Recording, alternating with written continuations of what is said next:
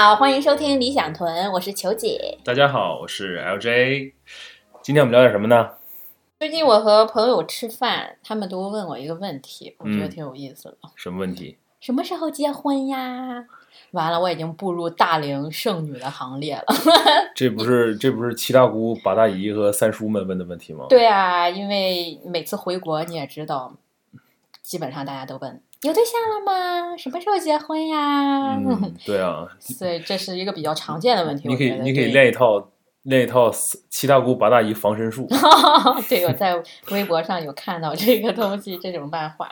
其实我就觉得挺有意思的，就是说女生到了一定的，我不知道男生是不是也会面临这样的问题，嗯，但女生一般你二十五岁以后，你就会面临一个这样被人问问问的问题。是啊，其实男生也会有吧，男生这个可能没有女生那么呃那么早，可能。嗯呃但是也会面临一些这样的家里的压力，或者是怎么样的，嗯，对尤尤其是现在的这个，我感觉现在年轻人嘛，就是上学的时候，然后啊不许早恋，不许这不许那的，然后那个不许一定要好好学习，然后大学一毕业，然后家里开始找对象结婚，找对象结婚，一点经验都没有，你怎么找对象结婚是吧？对啊所以说一定要鼓励早恋。其实我觉得恋爱的话，对一个人的自我成长还是很有帮助的。因为我听过一句话，觉得很有道理。他说：“你找一个好的恋爱对象，胜读一百本哲学书。”就是你可以，其实，在恋爱过程中发现自己，就发现自己的一些情绪上啊，还是情感上的一些问题。对啊，其实我觉得我们每个人每个人现在的性格和行为模式都是由过去的经历造成的。所以说，你每经历一段感情，每过一次呃，没有过一次经历，都会对给你未来的这个就是呃，假如你是一块儿一块儿石料的话，嗯呃，你未来就是你的雕塑的形状跟你过去所有的经历都是有关系的。呃，我觉得经历这个东西。不是，并不是鼓励说越多越好，但是说也得有适当的有质量的对对 对，有质量的恋爱可还是很有必要的。嗯，你你你经常回国，是不是每次都会有人问你这种问题？你怎么你怎么对应呢？我就说我还小啊，没有，我说我在发展事业中。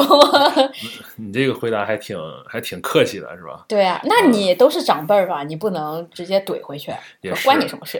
这样的话太不礼貌不过一般的一般的回国，他们那个问的问题都是，嗯、今年多大啦？嗯在哪儿上班啊？对，啊，然后有没有对象呢？嗯啊，一般都这种问题。其实其实就像我之前那个做房产中介一样，嗯一般他问的问题，呃，所有的顾客问的问题都会归为几种：这个房子什么时候上市的？他想要嗯多少钱？他为什么卖？是吧？嗯，就类似于这种问题。其实我感觉就是这些七大姑八大姨的问题，我那时候都想说，我要我要提每次吃饭的时候，我要提前打用 A 4纸打出来一些这个问题的这个。呃，这些答案，就是说，给你看然后 给他们挨个人都发一遍。如果有重复，如果有重复的问 题，如果跟我的单子上一样的问题，就不要再问了。嗯，但是这个后来我没做，因为你要做了，觉得这孩子莫不是脑子有病吧？没有这个孩子只是只是说不喜欢别人干预我自己的生活。对，但其实这一点的话，我觉得跟这个社会就是有关系的，因为这是一个社会文化的问题。因为现在这个社会规定，你十八岁就算成年了，嗯你成年以后那就是成家立业，所以你二十几岁就应该结婚了。就拿我每次回国来看的话，很多我同龄人基本上都是已经结婚生子了，然后很多也是相亲，通过相亲来完成这个任务。我并不是说他们可能会幸福或者不幸福，但是我觉得相亲这个事儿，在我来看，我就觉得挺可笑的。啊，其实，嗯、其实其实倒还好吧，其实就只是一个新认识人的一种方式，只不过就是说，呃，抱的目的是不一样的，是吧？就是说，嗯，因为如果你当你抱着结婚的目的去做一件事的时候，那往往你得到的结果就是你会结婚。但是至于说它的结果，就是说至于它这个未来的结果是什么样的话，那是吧？对你不得而知了。嗯不得而知所以我觉得你如果是带着一个目的性的东西去干这件事儿，就当一个任务来做的话，因为别人就说啊，你到年龄了，你该结婚了，所以你就要去，就是不是很顺其自然的一种过程。嗯我个人来讲的话，我还是比较喜欢两个人，不知道是靠什么缘分遇见了，然后慢慢成为朋友，然后最后又走到恋人这一步。嗯，不过说回来，就是说，嗯，这个人什么时候真正算是说成年呢？为什么说我们十八岁是成年呢？这个我就是觉得跟就是整个一个社会 来给你规定的这样子。其实我个人觉得，我十八岁的时候还根本就算不上成年，可能我二十。可能我现在才刚成年吧，因为我觉得今年我还是算成长的比较快的一年。其实我觉得这个人的年龄和和这个他的成熟的程度啊，不是不是确切相关的一个东西啊。你如果是呃，我打一个非常非常不恰当的比方啊，如果你这个。从小就父母双亡，然后 那个天天寄人篱下，是吧？那你肯定从小就会就是在某些方面会形成一种我们叫就这个叫 street smart，就是说这种呃，就是在社会上非常有情商非常高的一种，就是混社会的一种一种那什么，就是说他可能会很成熟，嗯，是吧？如果你从小就是说嗯在温室下长大，然后你即使到了。到了二十岁、三十岁，你可能也不会是有那么，就像比那个父母双亡那些人，他们那个就是适应社会能力更强啊。所以我觉得这个成熟度和这个还有这个到底什么时候是成年，根据每个人生长环境，它都是不一样的啊。而且根据这个社会的这个进程，它也是不一样的。你像那你说过去的话，在呃。清朝甚至是更早的时候，那你说男的十十几岁就结婚了是吧？女的也是，就是只要来来事儿以后就可以结婚了是吧？嗯，所以说那时候他们活的寿命也短啊。第一个因为对那时候寿命也短，现在你说现在你说人能活比那时候长很多吧？对，现在应该像拿新西兰来说的话，平均年龄要八九十岁呢。所以这边在新西兰的话。一般人都三十多结婚，这是很正常的一件事情。我觉得，而且而且跟这个个人经历一些，也有刚刚才说的跟个人经历有关系嘛啊，就是你在国内这种环境和在国外，对环境不一样，环境不一样，受的影响也不一样。然后根据你自己的一个对事业的规划和这个，嗯，其实每个人有不同的时钟吧，是吧？是比较是呃，所以有的时候你这个时钟会比比这个社会要快，有时候你这个。比社会要慢，这是就不同的方面吧。我觉得你有一个个人时钟，但是你个人来面对这个社会时钟的压力的话，会有的，对啊，这这是为什么环境会促这个促成一个人的这个行为嘛？就是说。呃，你如果在国内的话，你天天面临七大姑八大姨的话，那你肯定肯定会有这种压力，说我要去做这件事情，是吧？你如果像我们在国外的话，天天不会面临这些东西，只有每年过年或者是回国的时候才会 面临这种东西，那你就给他打一张表，是吧？有时候感觉我爸妈还是有点可怜的，他们经常就是就会在我们有个全家的群，就在里面说，哎，谁家孩子结婚啦？就是他也不敢直问我，因为他也知道我肯定说。啊，我现在还没考虑这个事情，然后他就就说：“哎呀，谁家孩子结婚了？哎呀，我要去参加谁的婚礼了？”就这种 用这种侧面的方式来敲一下你，就是嗯，到时间了。不过他们也很理解我，他们觉得孩子应该是作为一个独立的个体存在的，他们也不会去干涉我的一些决定。对，就我觉得这一点跟这个家庭教育其实也有很大的关系。嗯，是对你要是从小这种。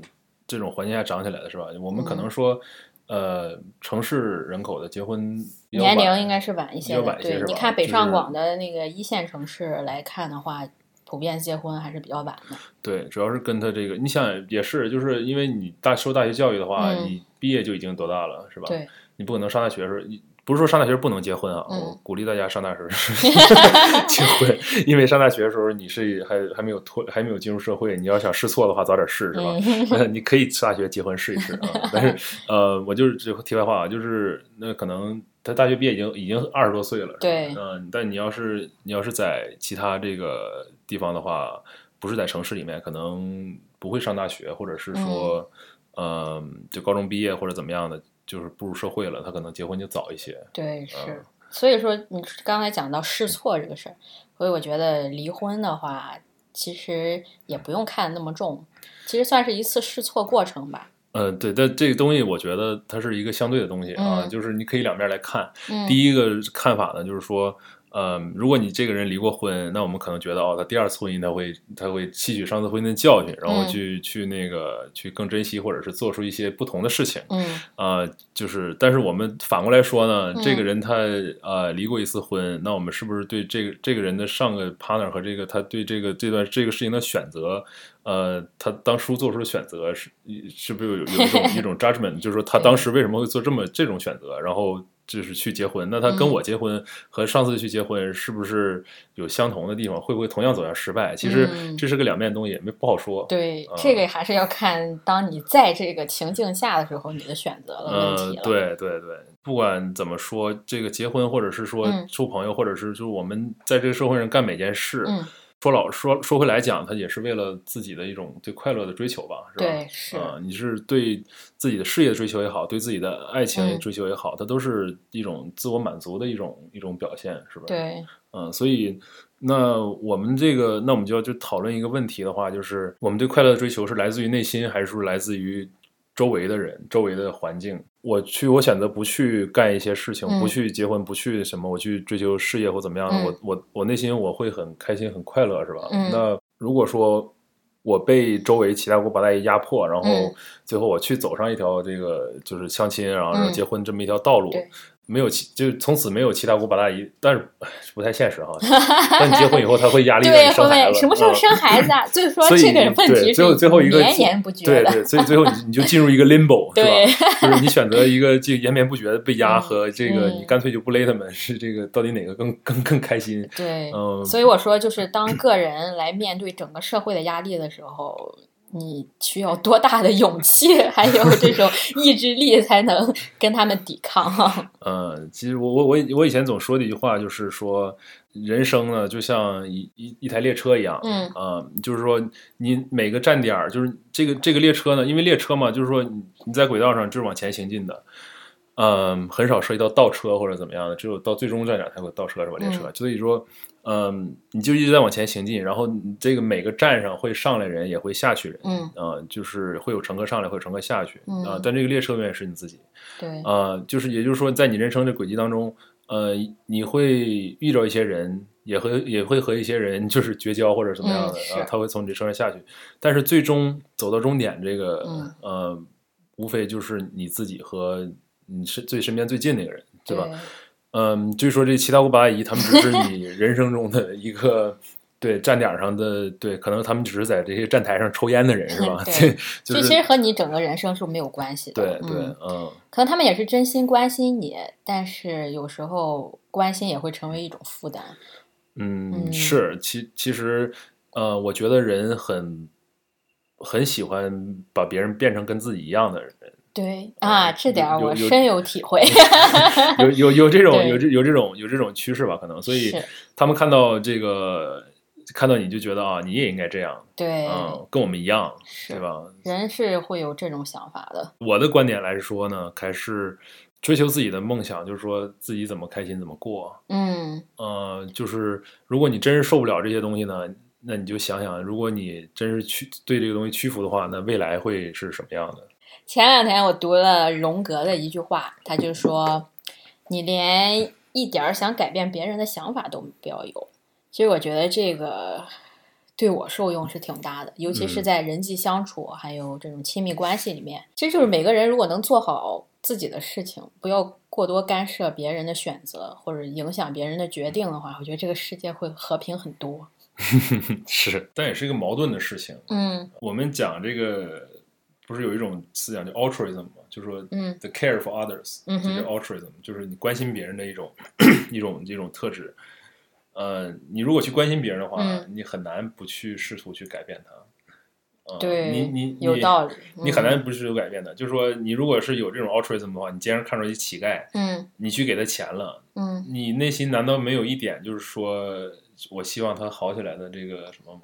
或者是说，你看着乞丐，你不给他钱，你觉得他有手有脚，然后他为什么不去做一些事情？嗯那你这不也是就是说，你打心里就你虽然可能不会跟他说，对但是你打心里你会有这种想法，就说我想让他改变，嗯，是吧是对吧？那这个我觉得这个是很难做到的一个，你除非就是说真像那个 Iran 一样的，就是完全的，就是说那个 对 self interest，就是嗯所有的所有的做的事情都是基于 self interest。对嗯 Iran 普及一下，就是他的中文我还真不知道是怎么翻译。安兰德，啊，安嗯兰德，兰德对他写的《源泉》的话，算是本儿特别的畅销的书。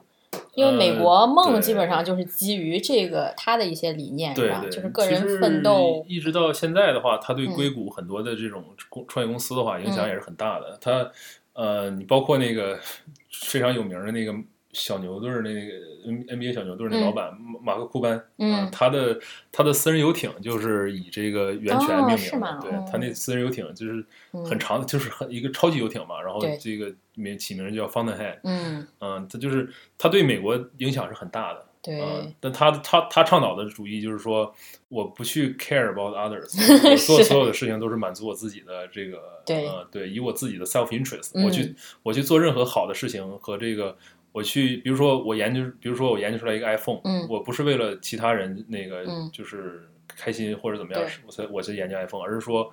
我研究出这个东西，它会满足我自己的这个快乐，嗯，然后这是他的基本一个思想。是嗯他的那本《源泉》那本书还真的是 特别厚，啃了好几天，终于啃完了。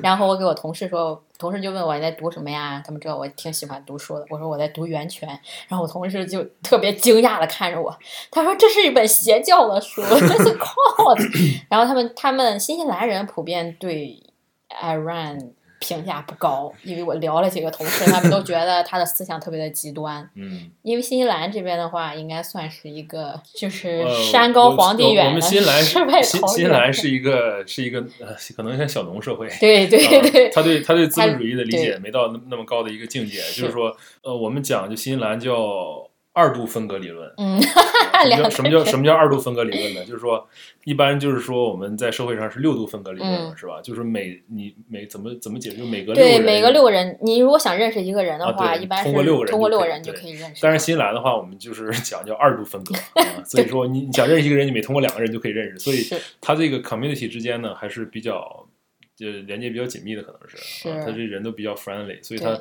他没有办法接受就这种这种思想，对啊，因为这边人普遍还是特别友好的，在公司里就慢慢做好自己的事就好了，然后结个婚，回家生，回家照顾照顾宝宝，对，这样就是一个完美的生活了。对，我有很多同事，当时就是我放弃高薪，我放弃你这个职业，因为你这个给我压力太大了，我没法平衡我的生活，嗯，对所以他们我很多同事后来就搬离奥克兰奥克兰以外了，对，就是说，哎，我 我宁愿把我的时间都花费在跟家庭相处上，也不想在 这种压力这么大的工作可能。也是也是其一部分原因，也是因为他新西兰人对这个物质的追求可能不是特别的那个有欲望，所以他不会对这种思想不会有产生太多认同。对，其实这也是一种个人选择，而且他这个整个社会的风气也是一种偏向于家庭的。其其其实我们就是觉得，就是说你快乐就好嘛，是吧？嗯你快乐就好。呃，就是说没有人能够呃把全人类的思想统一，是吧？把把这个我们以全人类的这个角度来向未来眼光发展。有有些人想做这种事情哈，呃，把把人类变成 multiplanetary 的一个生物是吧？这个伊隆马斯克什么的，但是呃，他们已经是属于大神了，是吧？对嗯，但也不可能改变所有人思想。你就像他做这个事情，很多人觉得是很很很合理的，是吧？一般问他们晚上下班回家干什么，他们就说啊陪陪孩子啊。对，我还记着以前你那个你的老板是吧？嗯，老板就说那个天天就会问你一些一些非常无聊的事情 对，他说、啊，你般哎对，但是你你一说你要去哪儿跟跟谁谁去哪儿玩儿，他说哦，he's gonna propose 什么的，对吧？然后然后那个对，就是每次你说去哪儿玩儿，就哦，he's gonna propose，哦，he's gonna propose，哦，he's gonna propose，对对然后因为他就觉得你们两个人已经在一起比较长的时间了，然后这应该是应该就是到时间他该向你求婚了。嗯然后我就黑人问号脸，对他他们他们什么鬼他们对什么事情他们的这个可能是类似于这个笑点低一样，就是、嗯呃什么事情都哇，就是他们俩去那么那么那好的地方怎么怎么样，然后就就其实我们觉得只是出去玩玩而已嘛，是啊你干嘛这么 serious？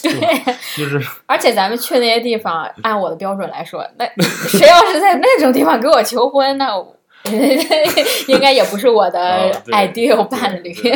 所所以他们对当地人就是这样的，对啊当地人就是这样的。是因为他们平常就是以家庭为主嘛，也不出去吃饭什么的，可能一个月出去一两次。呃，每周五订个披萨哈，对，这样，然后因为我自己住的话，我也不大愿意自己做饭，所以就都出去吃。就经常在 Instagram 上也会发一些我出去吃饭的照片儿。其实也不是想炫耀，就是想记录一下生活。因为我本身的生活方式就是不愿自己做饭，我也不会逼着自己去学 做饭怎么样的。就每天都出去吃，然后每天记录一下。但我很多同事可能就觉得，因为他们的生活方式是可能一个月出去吃一次饭，就觉得这个人好奇怪啊，你你怎么这么有钱，每天出去吃饭？你怎么不做饭？可能也会有一些这方面的 judge，但是我就觉得无所谓，这就是我我的一种我选择的一种生活方式而已。然后我就觉得这样我的生活是挺快乐的。对，嗯其实其实我觉得人可能有点类似于这种你玩这个 RPG 游戏的吧，嗯就是人他在每个领域都有他的指数嘛，就是？对，呃，可能什么又公敏或者是嗯防什么，就每个每个每个领域都有不同指数。那、嗯呃，就可能我们这种人就属于那个结婚这个指数，我们就是比较低，嗯没没 没没没去想，没去练过这个啊。但我们别的可能想的比较多一些。对，呃，可能到一定岁数，可能到不是到一定岁数，就是到一定的经验以后，可能会这方面有不同的认识或者想法。但是目前来说就是这样的。我觉得，我觉得人就是呃，我们每个人，我觉得不能做出比你现在水平更高的，就是一种一种决定，嗯是吧？你现在你现在做出决定，你你肯定是以现在的水平来做出的，嗯你不可能比你现在，你不可能超出你现在水平做这个决定，是吧？你现在你只认识一百个字儿，那你不可能去写一篇一万字论文。嗯所以，呃，我们每个时间做的决定，其实在某种程度上讲都是正确的。嗯，啊，因为你当时只有这个水平，你未来看过去的时候，如果你不觉得自己是个小傻子，那 那可能说明你没有成长。对啊我之之前觉得一句话特别有道理，就是任何时候回头看过去的自己，都觉得是个彻头彻尾的大傻子。对，我经常有这种想法，我一看看我发我之前的微博，我想天哪，这么矫情的人，这是我吗？啊，对，不过也挺开心的，就是感觉每年都能明说明你有成成长，对，说明你有成长。嗯你你如果是觉得五年以前的你是个傻子，那个你可能五年这五年你成长了，你可能你如果如果你觉得昨天你是个傻子，那你可能你你马上就有成长，是吧？对。嗯，就是呃，用查理芒格的话说，就是你每天晚上睡觉之前都觉得，嗯，我今天有成长，嗯这其实就是一个很，就是你已经没有辜负这一天。嗯是，查理芒格是很牛逼的人啊，是沃伦巴菲特的嗯，我记得他精神伴侣。我记得他有一次说，那个他已经九十九十多岁了嘛，他说：“哎呀，我很想念我九十岁那年。对他现在九十三岁，他说：“哎呀，如果我能回到九十岁那年，嗯，我觉得他的心态其实特别好。说回来嘛，就是嗯还说到这个、这个呃这种社会现象，嗯就是身来身来自于身边人的压力或者是什么的。其实我个人感觉就是不要太当回事儿，是，因为每个人我们每个人就是呃对这个社会也好，嗯对这个就对自己也好，都有不同的义务啊。你可能呃你如果早生孩子，早早生早育，是不是、嗯也不能说不好吧？那嗯就是你这件事儿办完了，你将来 将来就省着办了，是吧？是，嗯就是看你个人选择对了，就是其其实任何选择对你对你来说都是一个正确的选择。对你在特定情况下，你有可能只能做出这种选择，嗯这是对你最好的选择。对，这这这这这期怎么感觉说完像没说一样？那就不要了。没关系，没关系。其实其实我们我们这期讨论的一个问题呢，就是嗯、就是个人选择的问题，就是无论你做出什么决定，嗯其实你自己就是做出自己最快乐的决定。而但是你要是呃尽量去有一个什么思想呢？就是说呃这个决定我做了五年以后我会怎么想？嗯，嗯，对，就是未来未来对未来的影响是吧？对，啊、对未来影响。就是思考的时候，你可以想想嗯未来的我，看现在的自己，如果做这个决定，我未来会觉得这个决定是对的吗？嗯，不过未来变化太快了，你现在也啊没法预测。艾艾森豪威尔不说过嘛，嗯就是那个所有的 plan 都是没用的，但啊是你这个 planning 的过程是是非常有用的。是多做决定，那你以后做决策可能也会思考的更加全面一点。对，是这样的。其实其实有的时候，我觉得如果如果非常偏激来看呢，嗯嗯呃，受受不受别人影响，你可以这么来看哈。需不需要受别人影响，就可以这么来看。如果如果如果 Peter Thiel 跟我说 你这个年龄不要结婚，那我他妈肯定不会结婚。注意 language 啊，对，如果如果是一个那个，如果是一个什么亲戚，然后如果是一个什么亲戚，或者是甚至说更亲近的人，然后。呃，他给我一些建议，然后我看他现在在社会上的位置的话，那我是不会听的，因为我们每个人都有一个 credibility 的一个 issue，是吧？你你你去听或者不听，其实，在你他在对于那个他对你的心中的价值是有关系的啊。那你让我想起来一个，我要是给我爸妈一些建议，他们可能不听，但是他们从公众号上看见一篇文章，对啊对啊，就这样，他们就会听了，然后就觉得很很恼火。人就是这样，为什么啊？没没有什么，因为。因为这个就人微言轻嘛，是吧？呃，就是尤其是你亲近的人说更不太当回事儿啊。对，尤其是爸妈有时候还会把孩子当做就是当做孩子看。对啊，无论你多大了，我我我身边有这样例子，就是我弟弟啊，我弟弟我弟弟从小是个 environmentalist，他从小就 是他他读一些那个什么 Al Gore 的书啊，那个什么 Inconvenient Truths 之类的啊。然后对这个环保和这个保护环境挺挺挺热衷的，小小的时候，现在不知道了。嗯，然后那时候他就说啊，不要去吃鱼翅啊，就是或者是就就是这之类的啊。然后嗯，那时候跟他们说，他们也不听。我我我爸妈也不听，就是说该出门外面该点还点啊。然后后来这个电视上那时候放没有买卖没有杀戮那一系列广告嘛，然后就是姚明就是就是在电视上说啊，那个不要去吃什么鱼翅什么的。然后他们就不吃了，然后我我弟弟好生气，对我弟弟就非常生气，说是那个我跟你们说不听，那个姚明跟你们说你们就听，是不是？嗯，就是涉及一个，就是一般人还是会比较受这种名人的影响的。嗯，对，所所以所以我们其实就是淡然吧，就是 对，其实尽可能的会减少一些，就是让自己更有主见一点吧。我看现在很多。名人也没有尽到他们的义务，就宣传一些就没有什么实际意义的东西，比方说一些网红爆款啊什么之类的东西。呃，现在收了钱就给你做。现在这个中国的消费主义，其实它可能甚至超过美国，是对它的它的这个资本主义发展，就是说它没有一些这个基本的呃一些宗教上或者什么这种，就是道道德上道德上的限制，然后呃就是疯狂的发展啊，就是。没有道德的发展，就像什么假鸡蛋或者是什么这种地沟油之类的，这是我们身边的了，是吧？嗯，呃，他最后就是为了挣点钱。嗯，哎呀，我们怎么说到上期的内容了？快拉回来！我们刚才说到，那总结一下的话，就是说，我们可以就了解一下有社会时钟这样。一个东西的存在，虽然它看不见，但是它会在潜移默化里影响着你的一些决定。比方说，该什么年龄就该做什么样的事情。嗯，但这个什么年龄的话，因为人每个人成熟的年龄也不一样嘛。嗯，可能你很早就成熟了，你也知道，嗯，这个人是我一生就想跟他一起走下去的人，这个事业是我想选择的，所以我就在这个年龄做下这种，就是 make 一个 commitment 嘛。嗯。但像就拿我自己来说，我觉得我才刚成年，所以一切都还早，都不着急。再说未来的人都活活二百来岁。对啊，我一直跟你讲啊，我就很相信，我就寄希望于伊隆马斯克身上了。快给我脑子上插个管儿。Neuralink 是吧？对，嗯，说到今天主题嘛，就是说，其实说到最后，就是因为每个人成长环境都不一样，就是每个人对快乐的定义也不一样。嗯，其实说到最后，就是追求你自己所喜欢的。啊，没有对，其实没有错，是啊，追求你自己所喜欢的，在你在你环境下你能做到的，你自己的快乐，其实就是呃最有意义的，是吧？对，而且你要把这个眼光放长远，就是不要说是为了一时啊而做出一些决定，对，尤其是不要受。